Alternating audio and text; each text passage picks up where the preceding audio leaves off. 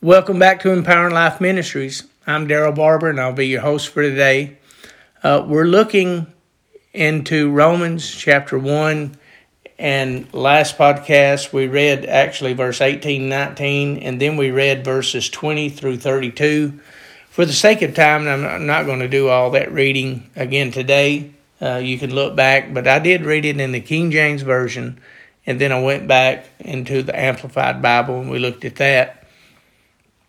But uh, the last thing we talked about in, in our podcast was about how one thing leads to another.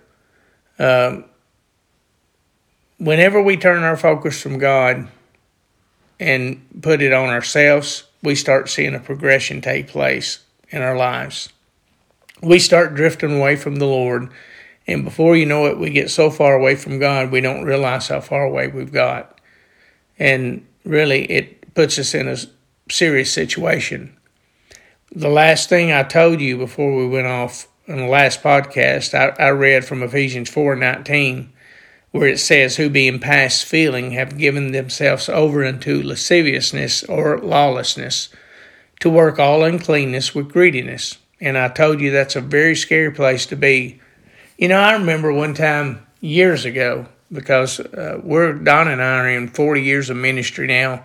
I used to, when I first started, I was associate pastor with my brother-in-law in a church in Hornwall, Tennessee, and uh, we ended up doing a lot of counseling. We shared we shared a lot of the uh, counseling with some of the people in the church, and, and I'm gonna tell you, if you're not careful, you'll get to a place to where you just get to a place uh, to where you get past feeling I remember getting so frustrated dealing with people that would come for help but really didn't want to help.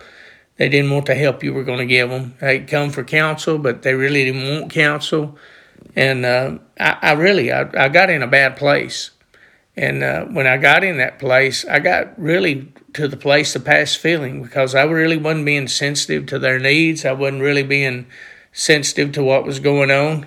And their response to some of the counsel put me in that place of frustration. Uh, I know it sounds terrible, but I was very young in the Lord at that time and was trying to deal with some things. But um, that's a scary place to get in. I remember at that time, I got I even got to the place to where nothing really touched me or moved me at that time. And one of the other elders in the church, we started laughing one day because I, I was he and I both were dealing with some stuff about uh, things going on in the body. And we used to joke about, Lord, make me boo, make me cry, give me tears again, let me feel again, because it dealt with so many things. It got to the place to where it didn't really feel anything. And uh, I got to thinking about these scriptures.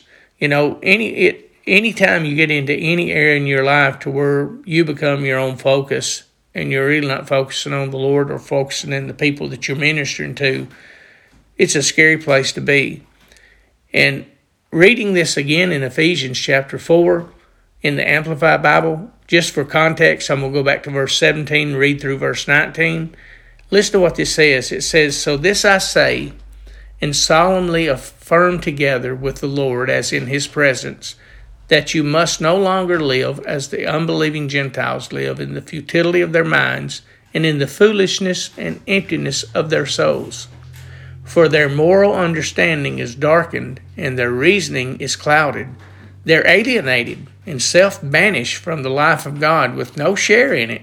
This is because of the willful uh, ignorance and spiritual blindness that is the deep, uh, deep seated within them because of the hardness and insensitivity of their heart.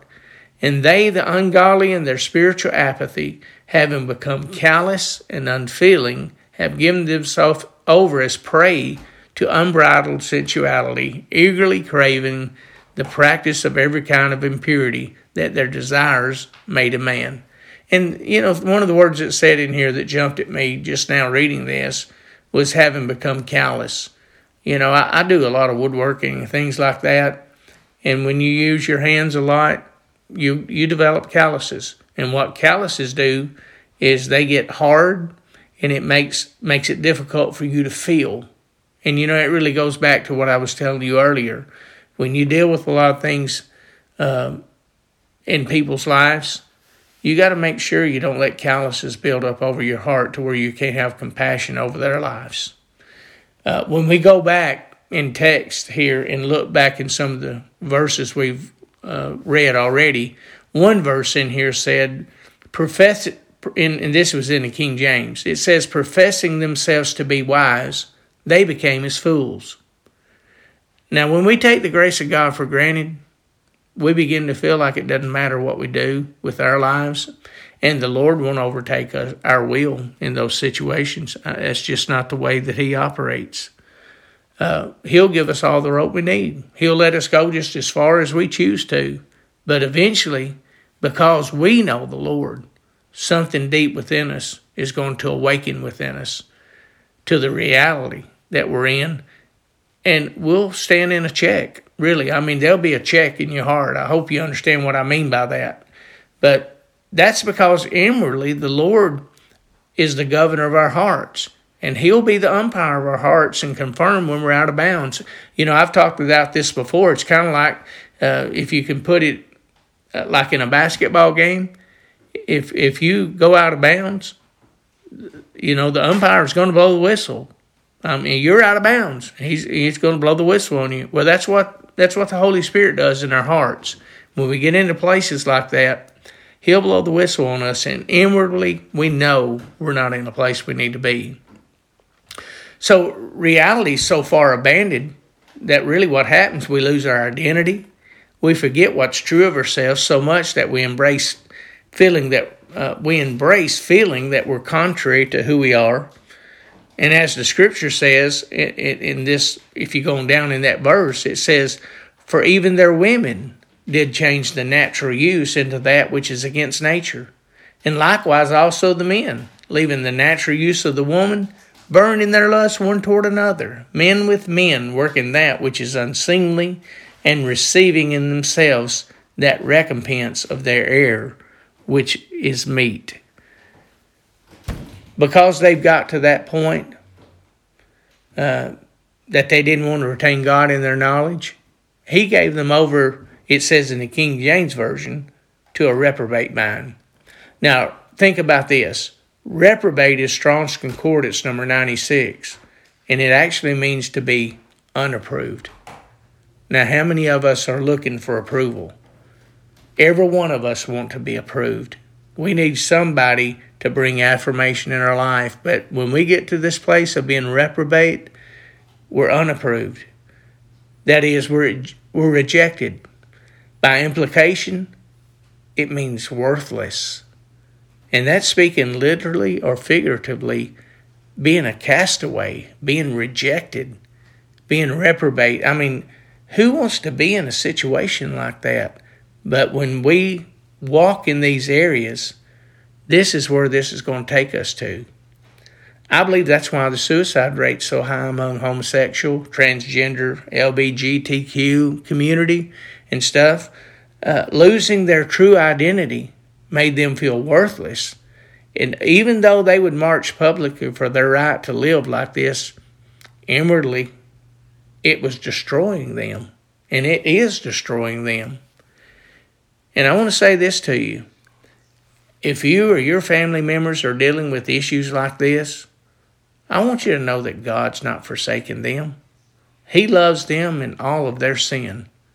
He, the Bible tells us He'll never leave us or forsake us to be free from the snares of the enemy and his devices that want to keep us in confusion, we have to have a steady diet of the Word of God.